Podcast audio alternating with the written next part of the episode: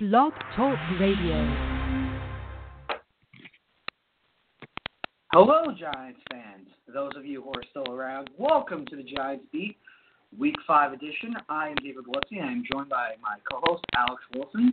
And we want to start this podcast with a moment of silence for the Giants 2017 NFL season. The team has started 0 5. Uh, every healthy wide receiver is injured. Obviously, that's why they're injured. And it is officially over. So we want to take a couple seconds here for a moment of silence.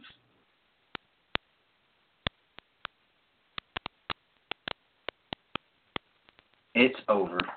Folks, it is over. It is over. it is over. It is so done. And we are done too.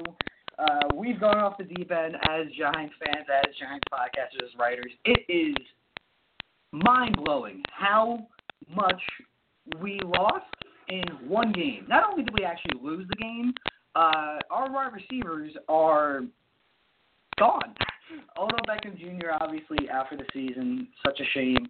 Brandon Marshall, while he was a disappointment, is also out for the season, and Dwayne Harris also out for the season now. Three separate injuries, all IR. And on top of Sterling Shepard also being injured for a short period of time. We're not entirely sure yet how long he's out, but I have never ever seen anything quite like this. Alex, have you? What are your thoughts on this right now? Oh wow, that's a that's a big question. And I mean, when we were watching the game, I was sitting there watching the game, and I saw Odell Beckham Jr. go down, and I saw his ankle roll, and I was like, that's the same ankle that was already injured, and he is very hurt. You could see he was. I mean, he was crying immediately, um, which is pretty telling of how severe the injury was. Brandon Marshall was already out. I did not think that was going to be a season-ending injury, but clearly it is. I don't even know. He might retire at this point because what else is there? I mean, he's 33 years old. He's obviously aging. He wasn't productive at all. He still has. I, I'm pretty sure his last his last uh, year on the contract is isn't guaranteed. So the Giants are probably better off just cutting him and, and saving the six million dollars that they splashed on him to basically get injured in Week Five.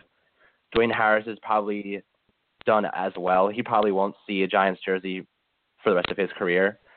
But now we have the question: Who is left? You know, who's left on the wide receiver corps?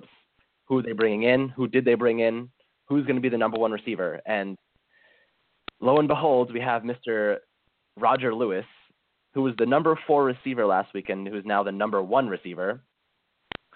But I wouldn't just rule out the lack of success. Just I think that the the Broncos uh, defense is ailing. They're injured, and I think Eli Manning could have some success. I mean, Roger Lewis is not the best receiver, but they brought in Tavarres King, who has some chemistry with Eli. I think the biggest dark horse on the receiving corps now is Travis Rudolph. He looked really good in preseason. He's fast. He's smart. And I think he has what it takes to kind of carve out a role for himself. They also uh, brought in Ed Eagan, who I think is probably going to be supplanted by Darius Powe eventually. He had a good preseason as well. But I do think that Rudolph is on the fast track to becoming one of the Giants' better receivers. He could even take that number one role away from uh, Roger Lewis by the end of the season. He has speed. He can test the ball really well. Do you think that Travis Rudolph could, you know, overtake Roger Lewis and kind of supplant that role and be Eli's go-to?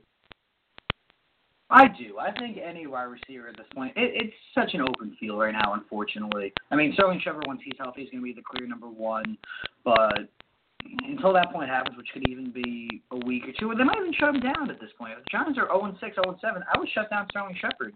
So when you have just a collection of guys who, you know, are relatively talented and are on an NFL roster, and there's no clear role yet because you literally now have an entirely new cast of wide receivers uh, anything can happen. And maybe it's the uh, pessimist in me, but just because uh, Rudolph did have a good, you know, preseason, that's against players who are, you know, second string, third string, even fourth string caliber players. Going now against the top corners, top safeties, it, I just you can't really compare that preseason success against second tier, third tier players against now the starting caliber guys. It could be, it, could just be he could be a flash in the pan in the preseason. He could be good. I maybe just a pessimist in me, but I don't I don't know yet. I'm gonna have to see after you know, this game against the Broncos, and I believe we have a bye week after, and then we face the Seahawks, or it's the Seahawks and then the bye week. The point is that it's to take some time, and I'm expecting nothing because it's not going to matter, unfortunately, which is truly just a sad statement to say so early into the season. It's it's going to be rough, Giants fans, unfortunately, at least in my opinion. Oh, I completely agree. I mean, consider having to read these articles and then having to write them. We have to sit here and write about how bad the Giants are. It's like the worst thing ever. I mean, I think that the number one receiver isn't even going to be a receiver. It's going to be Evan Engram. It has to be. You know, he's the only guy that really has that chemistry with Eli right now. He plays a lot more than any of the receivers do at this point because, I mean, Roger Lewis is a reserve receiver after all. We should expect to see Engram getting the ball a lot exposing the middle of the field. They're gonna the offense has to run through him and Wayne Gallman now. I mean Gallman is like pretty much the bell cow at this point. Orleans Darkwa is gonna split carries. I think Paul Perkins has to he has to be benched at this point. I mean Gallman's what he has 4.7 yards per carry on average, and Paul Perkins has 1.9, and Paul Perkins has what three more games than he does. Does that even make sense to you? I mean, Paul Perkins came into the season. We were expecting big things out of him. I mean, he's a fifth round pick, but 1.9 yards per carry. I, I don't even I can't even fathom the fact that anyone could even be that lackluster at running the ball. Wayne Gallman looks like a string bean out there, and he's pulling off 4.7. he's like the leanest running back I've ever seen, but he's slipping through tackles. He looks good. The Broncos have the number one ranked run defense in the league, so it's definitely going to be a problem. But I think that the key for the Giants this week is keeping the ball in the hands of the offense. They need to control the clock, they need to hold on to the ball as much as possible and keep the defense off the field. Because as long as the defense is off the field, the Broncos can't score. Obviously, the Broncos have a decent offense. Trevor Siemian's a he's a he's a young quarterback, but he he's still capable, and they have some weapons. And the the, the defense is clearly ailing. Landon Collins is injured. Olivier Vernon's injured. Jonathan Casillas is injured. DRC is obviously going haywire right now. Jenkins has been injured the whole season. Everybody's basically injured.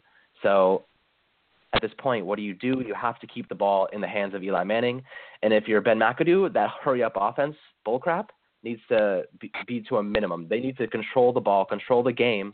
And if they try, if they're trying to score and they're trying to get, you know, rush down the field, they're just going to give, they're going to end up giving the ball back because they don't have the weapons to make the plays right now. Um, I mean, that's my opinion. What, what do you think? Do you think that's the the right call for him? No, you're 100% absolutely right. The Giants are the Giants are in a rough spot, and if you can keep the offense on the field somehow for even half of the game, even if you have the ball for 30 minutes, that just gives your defense a time to just be like, all right, we we can manage this. We can we can tolerate this. If yeah. they're on the field for 45 minutes of the game, and the Giants are still running like hurry ups, or they're punting constantly, or they just look dead out there, which they very easily could with you know an entirely injured receiving core and running backs who have been ineffective up to a point.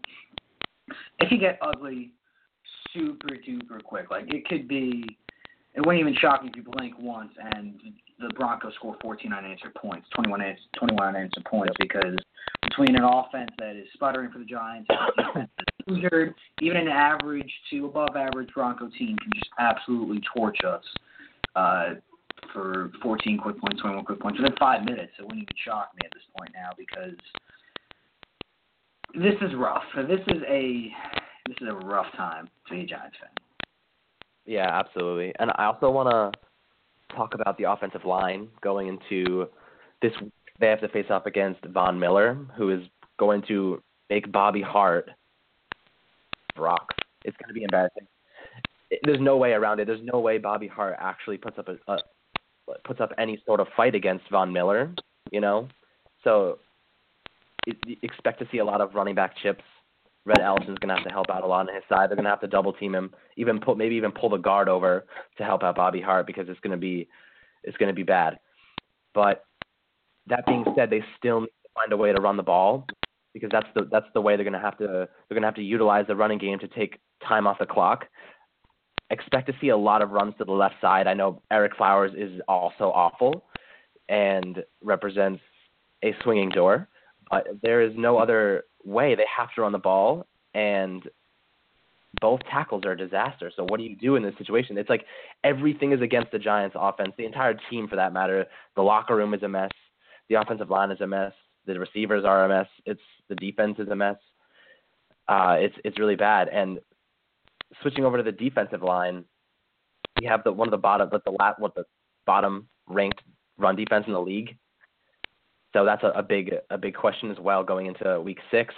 I mean, we have Dalvin Tomlinson, who's a rookie, but he's been really good so far, and we have obviously Damon Harrison, who is one of the best players, the best defensive lineman in the league, and we have Olivier Vernon and Jason Pierre-Paul. Vernon's probably going to be out again, but just having those three is enough to at least stop most running backs.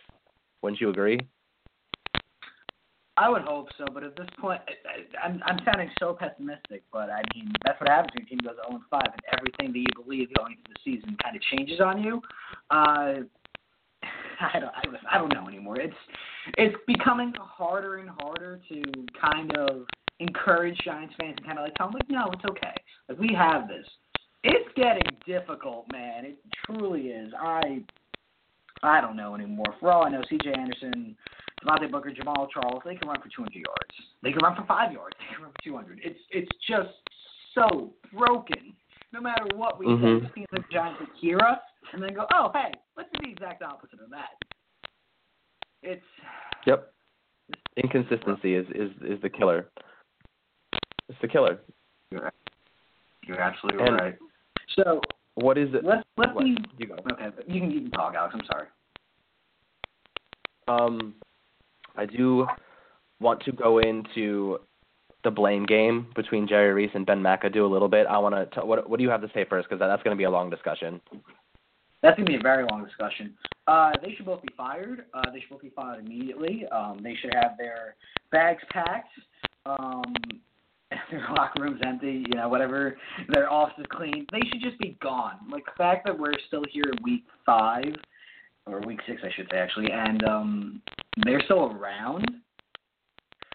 Terrible. Ben McAdoo has lost this entire team, and we could spend the next 20 minutes talking about the Dominique Rodgers-Cromartie situation, but this is I've never seen a coaching staff lose a lose a lock lose a locker room, excuse me, in five weeks. I've never seen it. It's like they're trying to be bad. Ben McAdoo has done it somehow. He's done the exact opposite of what being a head coach is about. Instead of unifying everyone, everyone hates each other now. It's it's just so sad. It just I don't I don't understand anymore. I really don't know where this where, where everything went wrong for this organization. Jerry Reese has that, to be fired. Ben McAdoo has to be fired. I agree. I mean, it, it's it's it's crazy to think that just last year the defense was like a brotherhood, and what they they added like one more person, one more player, and everything has gone to hell. I don't understand what is the difference. It has to be the injuries and the and the losing. It just obviously that just gets to you eventually. As a player, if you've ever played a sport, even at an amateur level, you know if you continue to lose, you just lose all confidence in yourself and your teammates. It just becomes a really hectic situation, and it's at this point it's catastrophic and I, but I do want to play a little bit of a devil's advocate here on the side of Ben McAdoo. I do think that Jerry Reese is absolutely going to be fired because I mean, how do you how do you not fire him at this point? The, just the the inconsistency and the and the lack of balance on on the both sides of the ball is completely his fault. There, he obviously has drafted a few great players in OBJ and Landon Collins, but the, he tried he tried to fix the offense the same way as he did the defense. He tried to sign a bunch of free agents and it just didn't work. I think he he made a very bad business mistake. He went for quantity over quality. If you look at the Rams right now, they got Andrew Whitworth, the star left tackle. He's having like his best season yet, and he's paying. They're paying him less than we would have paid him for the three players that we bought. We you know we picked up. We got Brandon Marshall on a two-year, twelve million dollar contract. Ellison on a four-year, eighteen million million contract and Fluker for a one-year, three million dollar contract. I just want to kind of go over these three players and break down why they don't make sense at all. So we picked up Marshall on a two-year contract. we knew he was aging. He's 33 years old. Everybody knew he wasn't going to be the receiver he once was. He he went. His statistics saw a huge dip last year. I don't know why people thought he was going to have a great year this year. He's a great blocking wide receiver, but if your quarterback can't get the ball out in time, that doesn't really matter, right? And if the running game doesn't have any offensive line to run behind, that doesn't really matter, does it? So he decided to cover that up with my man Rhett Ellison, who barely even sees the playing field. He, hmm. Ellison just doesn't fit in. You know, Ellison just doesn't fit in McAdoo's offense. McAdoo likes to run a fast offense, very quick throws. Ellison doesn't even have a time to get a block off. He needs to have a stable offensive line to run his West Coast offense. And then we have DJ Fluker, who was a Chargers outcast. I, I don't understand why only signing DJ Fluker was was a good idea they signed him on a prove it deal, thinking, oh, this guy, you know, is 347 pounds and six six seven. He has to be good. Clearly, technique is a lot more important. Just look at Justin Pugh. He was moved to right tackle from left guard and was performing better than anybody we've seen this season so far playing at, on the right side of the line. So if you take all of those players and you cash all of their contracts in, you get $13.5 million to spend, which is well in range of Whitworth's value. So that that makes you think, why didn't he sign Whitworth? Because he couldn't swallow his pride and he had to keep Flowers at left tackle. And it was ultimately just a pride thing, a bad bad business decision. And he went with quantity over quality, which if you go to any supermarket and you pick the off brand, you know that it's going to be bad. you, but you but you but you accept the fact it's going to be bad. You know it's going to be that fake artificial chocolate flavor, but you accept the fact because you don't want to spend ten dollars for the real box of cereal. You only want to spend two dollars. You know what I mean? It, it, it's, it's it's simple. It's simple business talk right now, and he just made a drastic decision.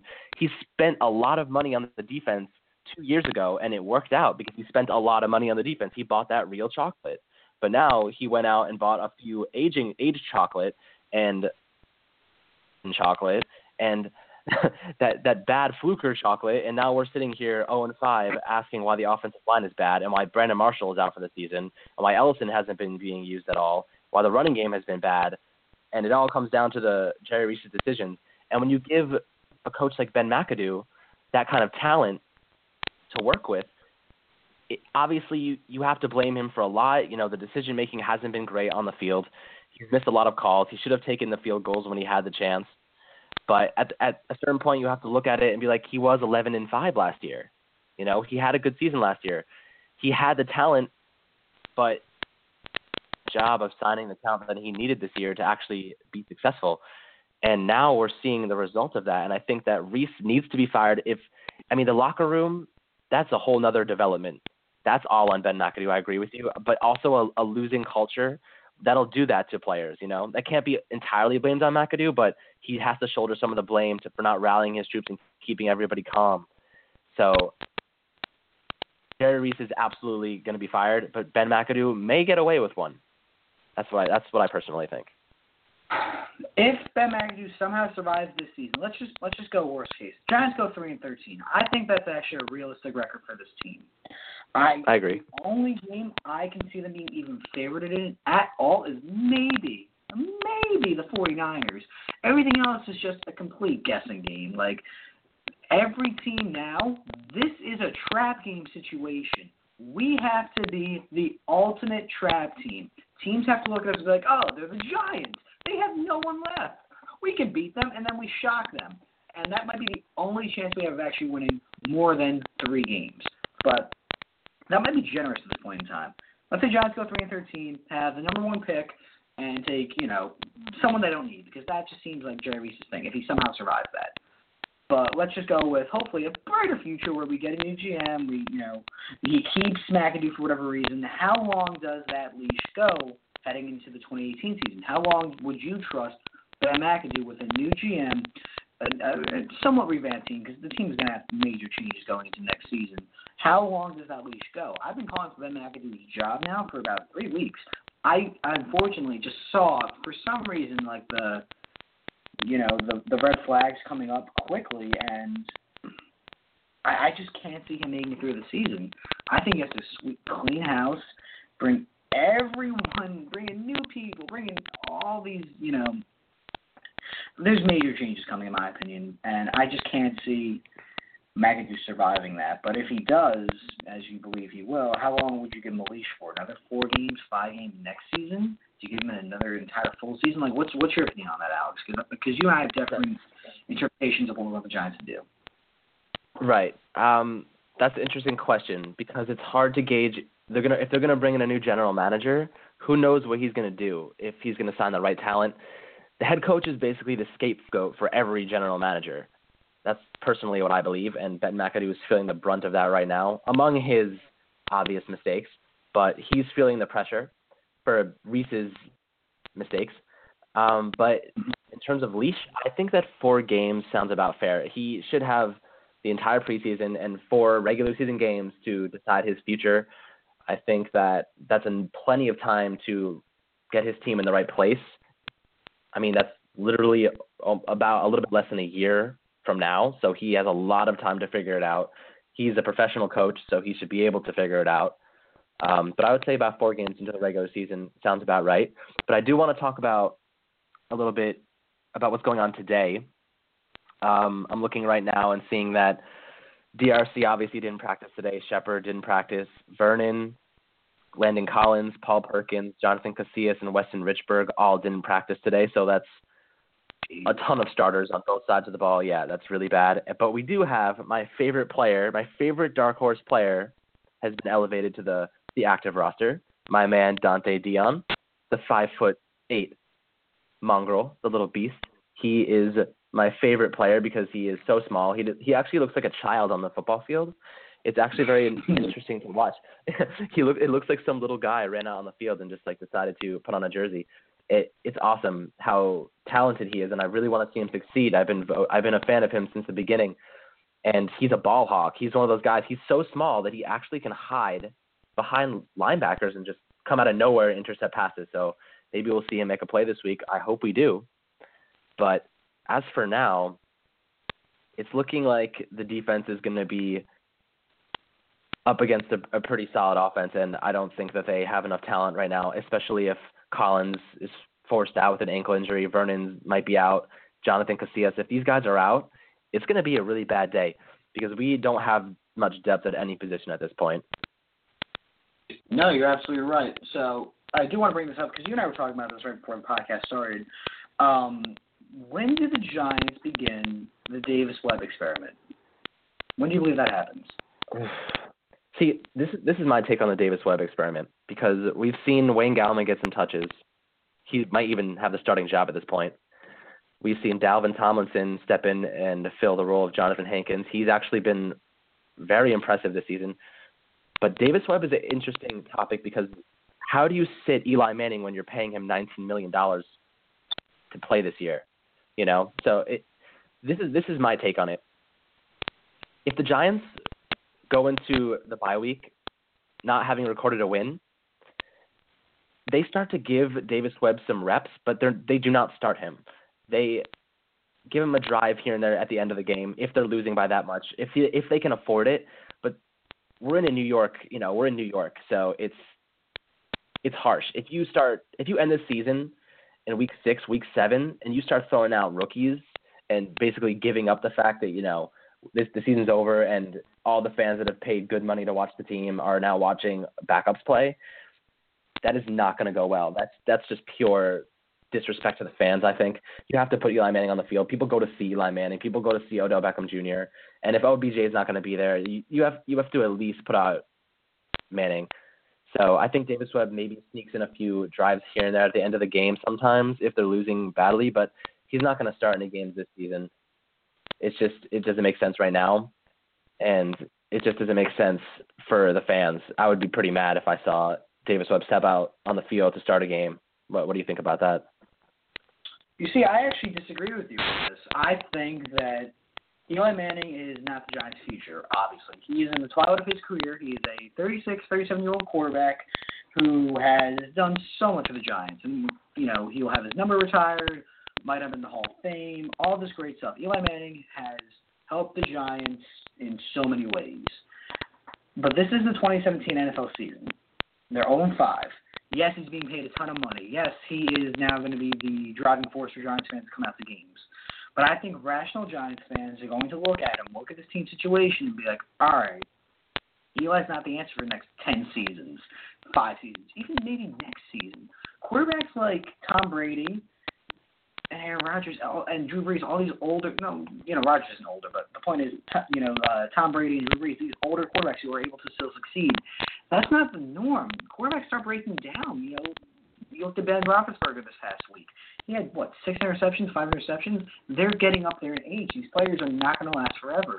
And the rational Giants fans have to look at it and be like, all right, it's over. The season's done.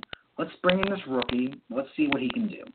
Because if he shows promise and potential, you can build around that for the next, hopefully, 10 to 16 seasons. He can be the next great quarterback. And if he isn't the answer and Giants fans are not so sure this, and the front office and, you know, managers and whatever else, they, they agree that Davis Webb is not the answer, you can plan ahead for that.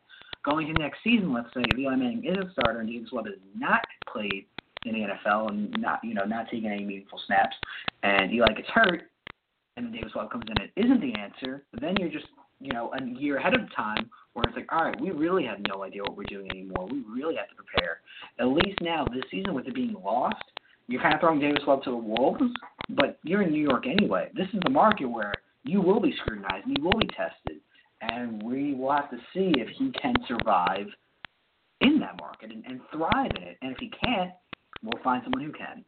And hello, Sam Darnold. For, listen, it might happen. You never know, but but